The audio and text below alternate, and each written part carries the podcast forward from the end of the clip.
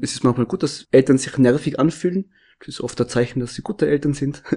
und das heißt nicht, dass man nicht trotzdem in die Köpfen von den Kindern drin ist. Eltern fühlen sich dann manchmal so ein bisschen ausgelöscht aus dem Leben von den Kindern und haben dann irgendwie so Ohnmachtsgefühle. Problematische Variante ist, wenn die Eltern dann ganz enttäuscht sind oder so in, in einen Beziehungsabbruch gehen, weil das und jenes passiert ist oder das Kind sich so batzig verhält. An diesen Punkten kann es dann irgendwie prekär werden, weil wenn die Beziehung geschwächt wird, dann kriegt man vielleicht weniger mit von dem Kind, kann Gefahren vielleicht weniger einschätzen als Elternteil.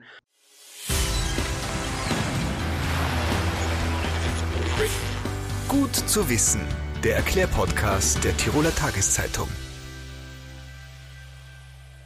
Hallo und herzlich willkommen zu einer neuen Folge unseres Gut zu wissen Podcasts. Heute wieder mit mir, Renate Bergtold. Für das heutige Gespräch habe ich mich mit Florian Nora von der Drogenberatungsstelle Z6 in Innsbruck getroffen, der mir unter anderem verrät, wie Eltern mit ihren Kindern über Drogen und Sucht sprechen können. Nicht selten sorgt gerade diese Thematik in der Eltern-Kind-Beziehung für gehörige Spannungen. Wie man damit umgeht, wenn Kinder plötzlich mit Drogen experimentieren und wie man sie dabei unterstützen kann, die richtigen Entscheidungen zu treffen, klären wir gleich in unserem Gespräch. Vorher gibt es aber wie gewohnt fünf Fakten zum Thema, die gut zu wissen sind. Konsumerfahrungen mit illegalen Drogen finden sich in Österreich am häufigsten in Bezug auf Cannabis, das im Schnitt 30 bis 40 Prozent der Jugendlichen und jungen Erwachsenen im Alter zwischen 15 und 24 Jahren schon konsumiert haben. Aktuell konsumieren zwischen 35.000 und 40.000 Personen risikoreiche Opioide, meist in Kombination mit anderen illegalen Drogen, Alkohol oder Psychopharmaka. Etwas über drei Viertel der Betroffenen sind Männer. 8% der Betroffenen sind unter 25 Jahren alt. Methamphetaminkonsum war bisher auf lokale Szenen begrenzt und findet vorwiegend in Oberösterreich statt. Bedenklich ist allerdings, dass Methamphetamin zwar auf sehr niedrigem Niveau bei der aktuellen Abwasseranalyse in Innsbruck und Graz verstärkt nachgewiesen wurde. In der Partyszene wird nach einer sehr kurzen Phase des erhöhten Konsums von neuen psychoaktiven Substanzen wieder verstärkt auf das Amphetamin Ecstasy zurückgegriffen und aktuell auch auf Kokain, wobei allerdings neue psychoaktive Substanzen in den letzten Jahren wieder etwas anzusteigen scheinen. 27 Menschen starben im Vorjahr in Tirol durch den Konsum von Suchtmitteln. Fünf der Opfer waren weiblich. Lediglich 1993 mit 28 Toten und 2011 mit 30 Toten starben mehr Menschen an den Folgen ihres Suchtmittelkonsums. Dass sich Eltern angesichts solcher Zahlen Sorgen machen, ist verständlich. Florian erklärt mir jetzt aber, warum man den Teufel nicht zu früh an die Wand malen sollte und wie man sein Kind stärken kann, noch bevor sie überhaupt in den Kontakt mit illegalen Substanzen kommen. Hallo, schönen guten Morgen. Ich bin heute zu Gast in der Drogenberatungsstelle Z6 in Innsbruck. Mein heutiger Gast ist Florian Nora. Hallo, du bist Eltern- und Drogenberater. Danke für deine Zeit. Sehr gerne. Wir sprechen heute darüber, wie man als Eltern mit dem Thema Drogen einerseits umgeht, mhm. andererseits auch, wie man mit seinem Kind darüber sprechen kann. Mhm. Wie schaut's denn generell aus mit der Verbreitung von Suchtmitteln zurzeit in Tirol? Hat sich da irgendwas verändert in den letzten Jahren? Ich würde jetzt nochmal unterscheiden. Es gibt die Erfahrungen, die wir machen in der Drogenberatungsstelle, die sind nicht unbedingt repräsentativ für die Gesamtgesellschaft. Wenn wir es vergleichen mit zum Beispiel repräsentative Befragungen wie der Europäischen Schülerinnenbefragung, tut sich nicht sehr viel. Andere Studie wäre zum Beispiel die Abwasseranalyse, die die Gerichtsmedizin in Innsbruck durchführt. Da hat man gesehen, dass sozusagen einige Substanzen ein bisschen rückläufig waren. Führt man auf die Pandemiezeit zurück. Was wir in der Beratungsstelle feststellen, also gerade das letzte Jahr, sozusagen die Personen oder die Jugendlichen, die konsumieren, mitunter risikoreicher konsumieren. Also wir hatten vor allem das Phänomen letztes Jahr mit recht vielen Jugendlichen und jungen Erwachsenen, die mitunter so stark konsumiert haben bis zur Intensivpflichtigkeit. Und das ist natürlich für uns beunruhigend. Heißt jetzt nicht sozusagen, dass es generell repräsentativ ist für die Bevölkerung, dass es da sehr steigen würde. Aber sozusagen die Personen, die konsumieren, die haben mitunter risikoreichere Formen des Konsumverhaltens entwickelt. Weil du gerade das letzte Jahr angesprochen hast, beziehungsweise auch die letzten zwei Jahre Corona-Pandemie, hat sich da eine Änderung abgezeichnet im Sinne jetzt auch von den Eltern, die zu euch kommen? Ja, es, also es passt ein bisschen auch zusammen mit, mit sozusagen mit den anderen Studien. Es war in der Zeit der Pandemie bis vor letztem Jahr war es relativ ruhig, tendenziell etwas rückläufig mit Anfragen und sozusagen jetzt das erste Jahr nach der Pandemie ist da sehr, sehr viel dahergekommen. Eine These ist, dass sich da Dinge wieder bewegen haben können oder Dinge wieder ans Tageslicht treten sind, die vielleicht während der Pandemie eher versteckt waren. Also es großer Bedarf an Elternberatung da. Viele Krisen, die es vorher schon gegeben hat, die sich mit Corona beschleunigt haben oder äh, verschärft haben, kommen jetzt zum Tageslicht. Das wäre so unsere These. Und müssen nur schauen, wo, wohin es geht. Also es ist momentan keine Entspannung in Sicht in die Richtung. Kann man denn sagen, wie Jugendliche heutzutage oder auch, auch Kinder zum Teil schon an Drogen kommen und was sind es vorwiegend in diesen mhm. Altersgruppen für Drogen? Also die größte Veränderung der letzten Jahre oder Jahrzehnte ist natürlich diese Internet, Social Media, digitale Medien, Darknet. Also hat sich einfach eine große Welt ergeben, wo man sich Drogen beschaffen kann, die mitunter nicht immer gut zu beobachten oder begleiten sind, auch von Erwachsenen. Also es ist viel versteckter. Ist dann nicht mehr der Dealer an der Ecke, sondern da postet man irgendwie ein Bedürfnis und dann gibt's zehn Angebote wo man sich das abholen könnte. Also das ist sicher eine der größten Veränderungen der letzten Jahre. Und natürlich sind auch potenziell alle Gruppensettings, wo Jugendliche sich treffen, eine Möglichkeit, irgendwie Substanzen weiterzugeben. Klassisch auf einer Party, in einem Nachtclub. Aber ich denke mal, es sind auch Schulen oder andere Settings, wo Jugendliche zusammenkommen. Potenziell Möglichkeit, irgendwie Substanzen weiterzugeben untereinander. Was sind es jetzt für Substanzen, die mhm. vorwiegend konsumiert werden? Hat sich mhm. da irgendwas verändert oder? Also genau, auch nochmal sozusagen vielleicht mit dem im Hinterkopf, die Erfahrungen, die wir machen, sind nicht unbedingt repräsentativ, aber Cannabis ist an Stelle Nummer eins, ist auch immer nur so. Was letztes Jahr verstärkt dazugekommen ist, ist einfach die Substanz Benzos oder Benzodiazepine. Halten wir es für sehr, sehr gefährlich und beunruhigt uns sehr. Benzodiazepine sind stark äh, sedierende, verschreibungspflichtige Medikamente, die mitunter lebensbedrohlich sein können und sehr schnell irgendwie in einer, in einer Abhängigkeit und Suchtverhalten sich entwickeln können. Habt ihr eine Erklärung dafür, wieso Benzos jetzt plötzlich so stark sind? Hat das vielleicht auch mm. Nachwehen von der Corona-Pandemie? Wir gehen schon ein Stück weit davon aus, also Benzos sind jetzt nicht unbedingt, was man nimmt zum Spaß haben, sondern um sich vielleicht weniger zu spüren, um, um sich auszuknipsen, um vielleicht schlechte Gefühle weniger schlecht zu machen. Das ist der eine Punkt. Also das machen die wenigsten zum Experimentieren oder aus hedonistischen Konsummotiven. Und das andere kann ich einen Jugendlichen zitieren, der, der da reingerutscht ist, der hat das bei seinem Opa im Schrank gefunden in der Pandemiezeit, hat sich gedacht, wird schon nicht so schlimm sein, sind denn nur Medikamente. Und dann ist es relativ schnell gegangen in der Abhängigkeitsentwicklung. Also es kann auch ein Teil, vielleicht waren andere Drogen nicht so verfügbar durch die Pandemie, aber natürlich diese Medikamente haben auch viele Haushalte in ihrem Apothekkastel und das sind Jugendliche, betrifft sicher auch nicht alle, aber da haben wir Rückmeldung bekommen, dass sozusagen das, das ein Einstiegsszenario war für die Jugendlichen. Apropos heimisches Apothekerkastel. Kinder haben ja relativ schnell einen Zugang zu sowas, schon im Volksschulalter. Mhm. Wissen sie einfach, wo die Medikamente aufbewahrt werden. Wie geht man denn das als Eltern generell an? Ab welchem Alter ist es sinnvoll, dass man anfängt, Kinder für das Thema zu sensibilisieren?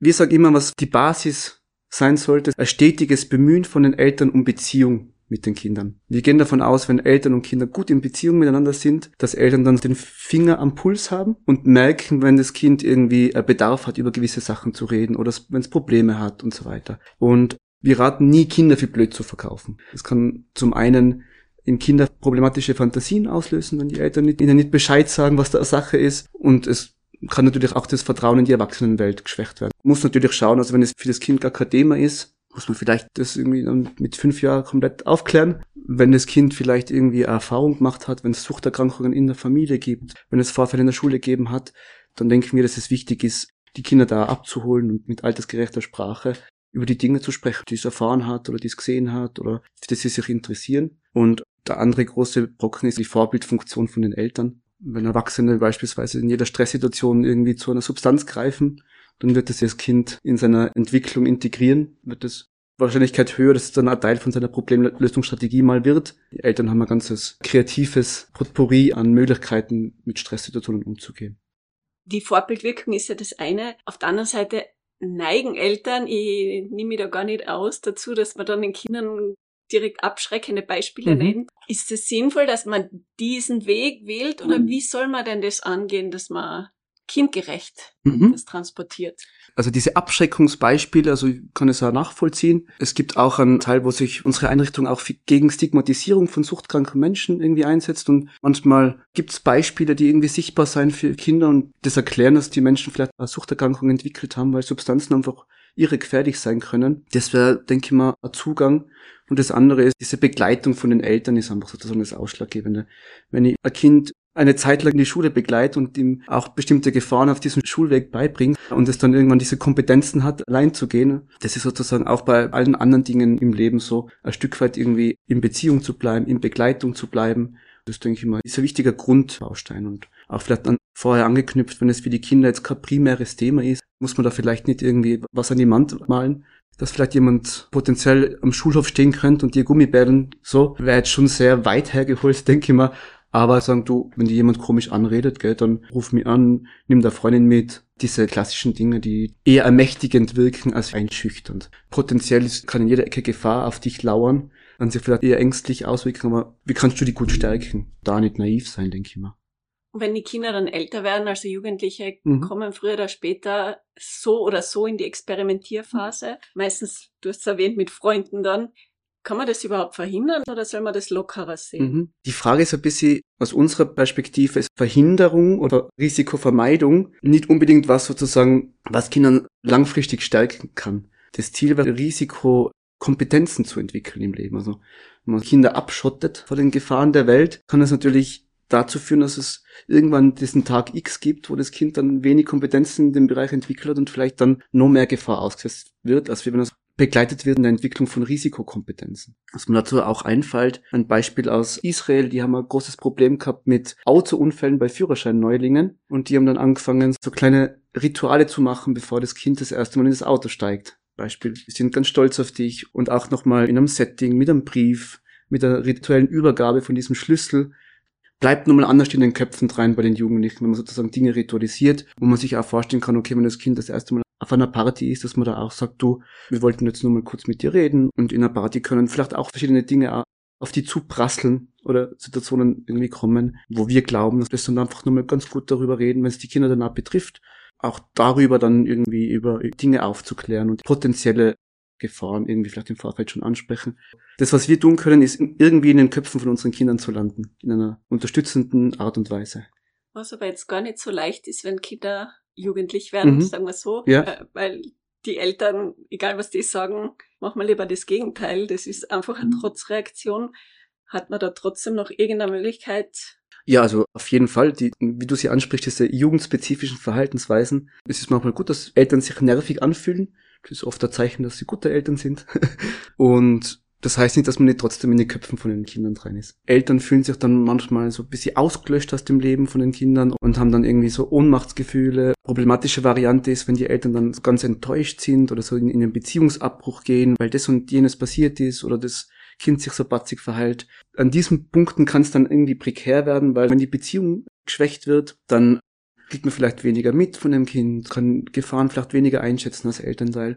Egal was passiert bei Kindern und Jugendlichen, wir versuchen die Beziehung zwischen Eltern und Kindern so gut wie möglich zu stärken. Ein Tool, wie das ganz gut gelingen kann, ist, dass die Eltern ein Stück weit integrieren. Wir trennen konsequent Verhalten und Person. Das ist nicht okay, wie du gerade mit mir durch und das lass dir mal nicht gefallen. Dein Verhalten, aber du als Person bist mir total wichtig und ich habe dir total lieb. Das immer wieder auch sprachlich äh, zu wiederholen wenn es vorkommt, dass das nicht getrennt wird und Jugendlichen verhalten sich blöd oder haben Substanzen konsumiert und so weiter und dann wird die ganze Person abgewertet, das kann dazu führen, dass sich die Kinder denken, boah, ich bin ja nur was anderes und jetzt sieht die Mama nur mehr das in mir. Und das kann natürlich auch sich schwächend auf die Beziehung auswirken. Und wenn man jetzt zum ersten Mal Drogen bei seinem Kind findet, da ist Mhm. ja genau das, was du ansprichst, da will man wahrscheinlich sofort losstürmen und seinem Kind sagen, was machst du da? Mhm, Bist mhm. du völlig wahnsinnig? Ja. Ist es da besser, ein bisschen abzuwarten, durchzuschnaufen, sich überlegen, wie man mit dem Kind redet? Also durchschnaufen geht immer.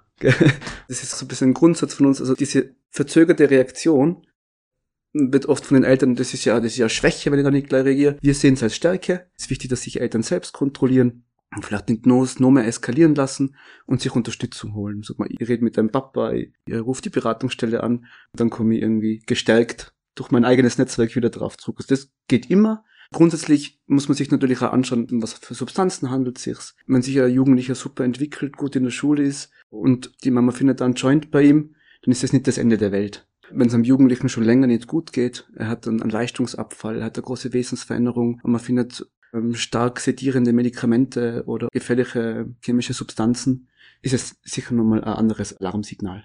Also das kann man jetzt nicht generalisieren. Und es ist auch wichtig hinzuschauen, wie ist die ganze Entwicklung vom Jugendlichen, was für Konsummotive, ist das wirklich eine Experimentiergeschichte gewesen. Aber grundsätzlich raten wir auch immer, also thematisieren und die Substanzen entsorgen. Das ist eine Normierung, die die Eltern vornehmen. Das kommt für uns nicht in Frage. Da geht es einfach um Sorge, um die. Geht es nicht um, dass wir die abwerten wollen oder dir den Tag versauen wollen, aber wenn wir das finden, sind wir verpflichtet, das zu entsorgen. Ne? das zu thematisieren und ein bisschen sozusagen in die Fokussierung zu gehen. Warum machst du das? Und da raten wir auch immer, das zeitlich zu begrenzen. Wenn sich dann alles nur mehr um dieses Thema dreht, kann das für alle belastend werden oder es kommt vielleicht nicht immer gleich viel, aber wenn die Kids merken, okay, die Eltern fokussieren da was und interviewen mich da einmal eine Viertelstunde zu dem Thema am Tag, lass sie besser bleiben, weil es ist nicht so angenehm. oder es kommt raus, ja, es ist wirklich Feuer am Dach, müssen wir was tun. Also gibt es mehrere Möglichkeiten, aber zeitliche Begrenzung und was heißt genau zeitliche Begrenzung? Woran soll man sich da halten? Als Eltern stelle ich mir das massiv schwer vor, weil man denkt ja dann mhm. nur noch, Gott, das mhm. Kind hat Drogen genommen, das Kind mhm. nimmt Drogen, mhm. das Kind wird süchtig. Mhm. Man verhält sich anders. Wie mhm. kriegt man denn als Eltern das in den Griff, dass man da jetzt nicht wirklich unbewusst vielleicht auch den Druck auf das ja. Kind massiv erhöht? Auch die Eltern können nicht irgendwie von einem auf den anderen Tag bestens funktionieren, gell? Also wie du es ansprichst, wenn große Sorge da ist und so weiter. Das eine ist, wenn Sorge da ist, ist es wichtig, dass Erwachsene sich Unterstützung holen. Aus dem familiären Umfeld oder von Beratungsstellen. Das stärkt einfach den Rücken, das kann vielleicht auch Fantasien ausräumen. Und was ich vorher angesprochen habe, diese Idee trennen Verhalten und Person. Also Eltern beschreiben uns immer wieder, wir sind trotzdem mal Eis essen gegangen und wir haben da nicht über das Cannabis-Thema geredet und das war so fein. Egal was passiert, ich werde mich um eine gute Beziehung kümmern. Und bei dem Thema kommen auf keinen grünen Zweig oder gerade nicht weiter oder haben ganz unterschiedliche Dinge, da bleibe ich dran das ist meine Pflicht als Mama, aber meine Pflicht ist auch gut, in Beziehung mit dir zu sein. Und du bist auch noch was anderes als, als der, der Kiffer. Die ersten Schritte sind da in die Richtung schwierig, aber dann funktioniert vielleicht dann das fokussierte Interview beim nächsten Mal dann auch ein bisschen besser. Und wie sinnvoll sind jetzt so Strategien, wenn man dann sagt, okay, ich habe früher auch Joints geraucht, das ist normal oder so, also wenn man sich mhm. quasi verbrüdert, das erleben wir tatsächlich relativ oft. Die zwei Gegenpole, die oft auftreten bei den Elternteilen. Das eine wäre das ganz Freundschaftliche oder die Verbrüderung erachten wir aus systemischer Perspektive als problematisch sozusagen, weil wenn man irgendwie Best Friend ist mit dem Kind, dann fällt es auch schwer, dann irgendwann Stopp zu sagen oder Schutzmaßnahmen einzuleiten, wenn es wirklich gefährlich ist, weil äh, Freundschaft ist Augenhöhe, Eltern-Kind-Beziehung ist keine Beziehung auf Augenhöhe, weil Eltern einfach Schutzpflichten haben. Von dem her versuchen wir da irgendwie die Eltern in ihre Elternrolle wieder zu begleiten, also so, zu unterstützen, dass sie wirklich in einer Elternrolle sind. Der andere Pol, weil die sagen, ja, dann muss ich ihn rausschmeißen. Ja, da raten wir natürlich auch sehr davon ab, weil in Beziehung zu bleiben ist einfach ein Schutzfaktor, wenn es darum geht, wie sich Süchte entwickeln und so weiter, gerade für Jugendliche. Und da ist mitunter irgendwie so eine Alternative zwischen Best Friends oder dem Beziehungsabbruch ist oft einmal eine günstige Ausgangsposition für die Beratung. Dann kann man irgendwie einen alternativen Weg, der sehr beziehungsorientiert ist und Eltern gut stärkt in ihrer Rolle, dass sie nötige Schutzfunktion einnehmen können, wenn es wäre. Wie weit müssen sich Eltern eigentlich beim Thema Drogen auskennen? Es gibt ja mittlerweile so viele verschiedene die Substanzzusammensetzung hat sich verändert. Wie weit muss man, wenn man mit seinem Kind über Drogen spricht, selbst Bescheid wissen? Also man muss kein Substanz- oder Chemie-Experte oder Expertin sein.